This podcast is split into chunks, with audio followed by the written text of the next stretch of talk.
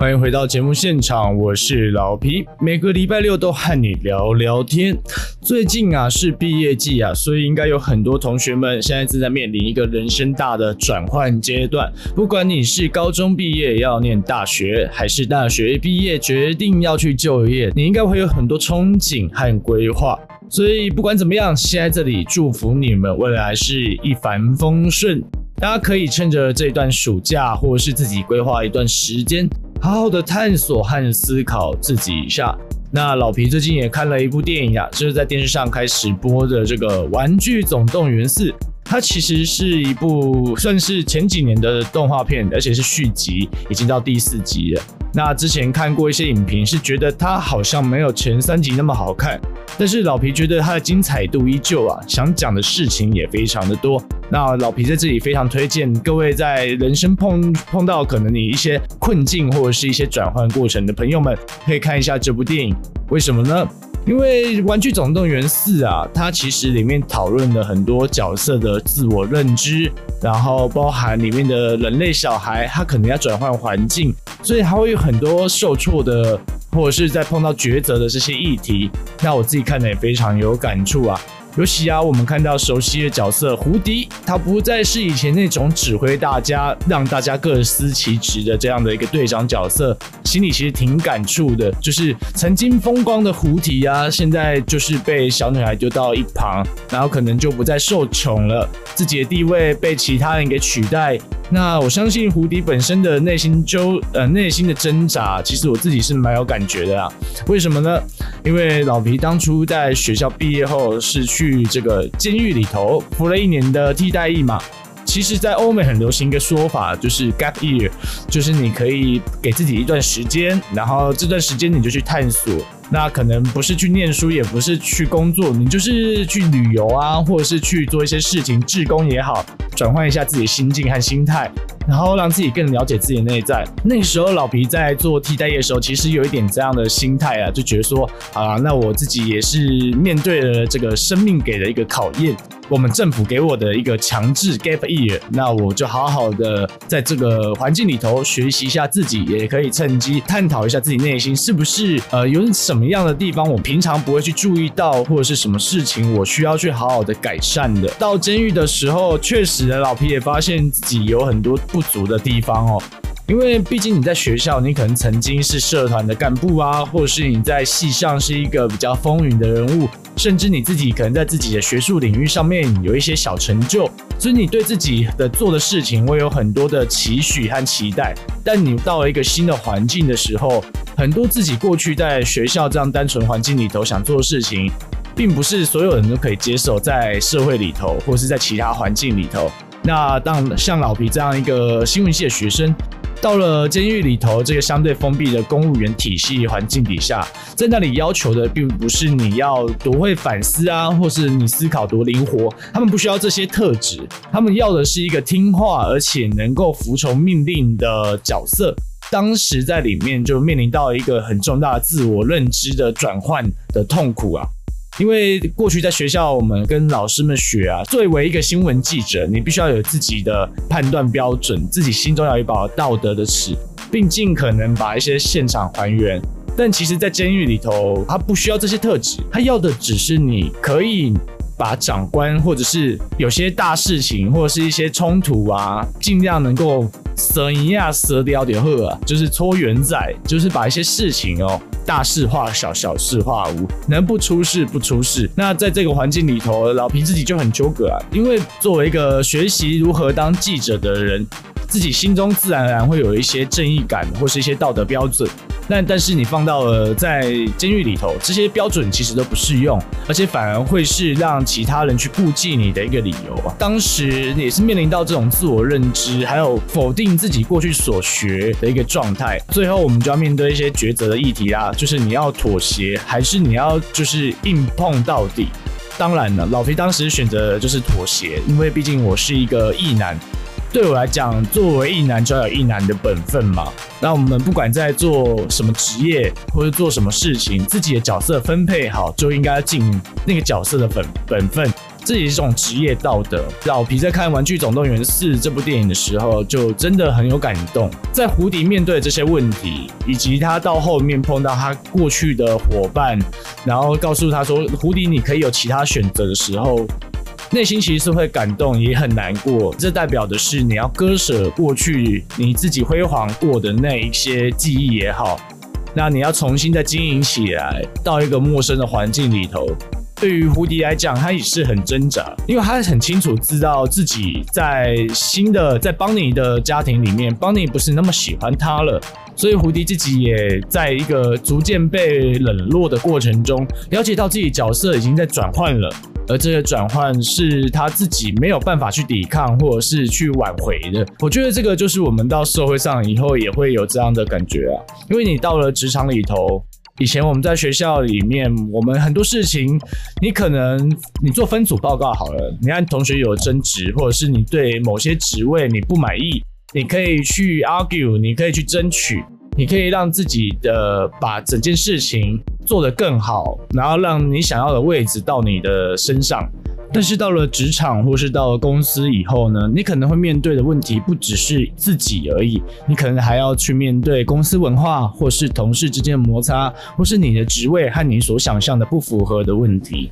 而这个问题其实在很多大学毕业生啊，或是初入职场的朋友们都会碰到这样的状况，老皮自己也不意外啊。所以我觉得在这里非常推荐大家看《玩具总动员4》，如果你今天是一个正在面临一个角色转换，或者是你即将呢有一个重大改变的人呢，真的非常推荐你看一下，因为在里面这讨论非常多复杂的角色转换、自我认知、受挫甚至抉择的议题。我自己看的是很感动，在碰到这些问题的时候，这些角色他们内心的挣扎和纠葛，其实就是老皮过去在面对这些问题内心的那个感觉。所以在这里再次跟大家推荐这部电影《玩具总动员4》。好，那我们接下来要聊什么东西呢？你有看新闻就会注意到，国民党最近有一个算是一场小小的闹剧哦，就被这个很多媒体称之为昙花运动，就是国民党的立委们去占领立法院不到24小时。那我原本是不打算聊的，但是因为太荒谬，而且我看到一些讨论，所以我觉得我一定要好好讲一下。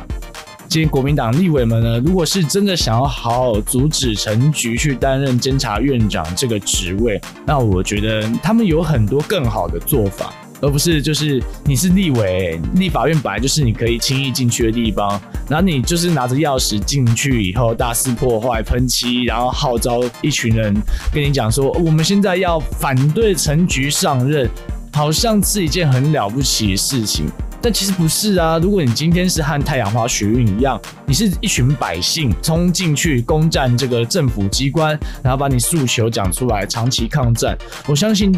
结局都不会比现在糟糕。那现在是我知道你是一个有权势的立委，然后你进去到这个立法院里头，坐在里面，然后喊着没有冷气，你受不了，你就离开了，甚至还有出现是你可能觉得累了，你就回家洗澡休息了。不是，大家都知道革命不是请客吃饭嘛？那国民党你们作为所谓历史百年基业，带领着这个以前的烈士们推翻满清政府，还有黄埔军校的军魂在身上的这个政党，结果你今天搞一个这么荒谬的抗争，甚至也不算是抗争，我觉得只是一个双叶幼稚园等级的超真实扮++9啊，算是演习啦。你简单的来讲，就是一群这个立委呢，去让立法院的警卫机构了解，你们要注意啊，以后呢也有可能会有立委哦，随时会来占领立法院，所以这算是一个超前部署的概念，不对嘛，对不对？我现在这样子冷嘲热讽，其实某种程度上也不是我真的讨厌国民党或什么，我其实对于陈菊要不要上任，我自己也有疑虑，但是我必须先老实讲，你今天有更好的做法，你可以作为立委，你有那么多资源可以使用，你可以用斡旋或前置，甚至是协商，你可以让民进党被迫换一个更好的人选出来都好。但是你今天呢，却是用这种比较粗暴的手段。对啊，立委也是人，立委也是公民，他也是有公民不服从的一个权利在。但问题是你今天是立委，立委是为民喉舌的民意代表，你有那么多的权能在手上，为什么你不好好利用？然后现在在里面拍照啊、打卡啊，然后告诉大家，你看我们也是可以做到这个像学运一样等级的社会运动啊，但这某种程度上和社会运动又差很多啊。你又没有办法提出一些说服群众基础的论述，你没有办法拿出更多更好的东西告诉我们说陈菊这个人不好嘛？我相信一定有嘛，你会反对一定是因为他有很多东西、很多把柄在你手上，那你就好好的讲，去宣传打空战。你们不是才找一个数位诸葛亮吗？但不过这也是最好笑的地方，都已经西元几年了，现在还在想着一个人可以把整个社群行销搞起来，我的天啊，这代表的就是国民党内部其实决策者哦，真的是和他们想要吸引的民众们有很大的落差。就这整个昙花运动啊，最后的结束竟然是因为没有冷气。但是你今天国民党的立委们才一天呢，一天都还没过完，你只是在那边睡了一个晚上，你就觉得因为没有冷气太热，你们还有冰块。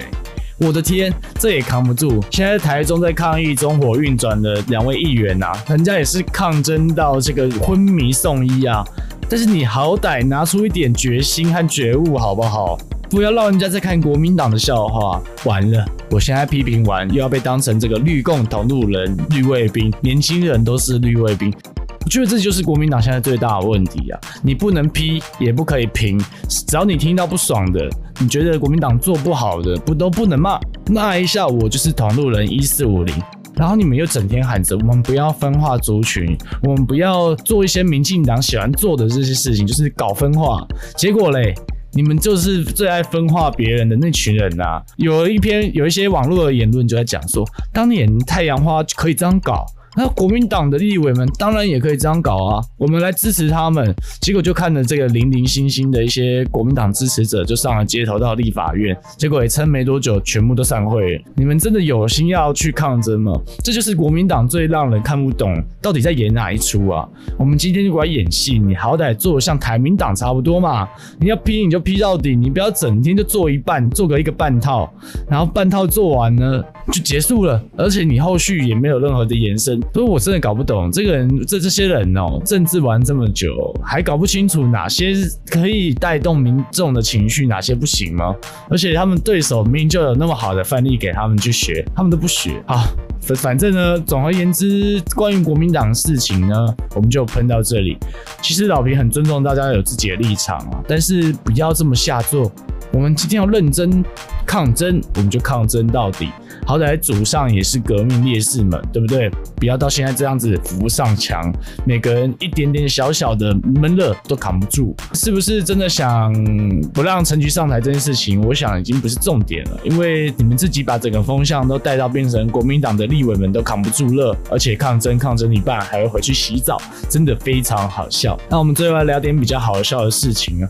当然刚才我们讲的国民党是真的也蛮好笑的，但我们现在聊的是萨泰尔娱乐最近推出的这个狗屎写手这个节目。老皮非常喜欢这个节目啊，因为这有够白烂，他们会邀请一些名人啊，或者是他们内部的员工，反正就不是脱口秀演员，他们会让他们上去讲，然后是伯恩和老 K 会在幕后呢用无线对讲机跟他们讲说接下来要讲什么内容。然后我们这次邀请到古娃娃，就是在做便利商店开箱的这个古娃娃。这一集好笑的地方是因为古娃娃过去是一个有争议的角色哦，他曾经抄袭知名网红1+1的一些影片的 idea， 然后最近因为也吃比较多便利商店食物嘛，所以体型有点发福了，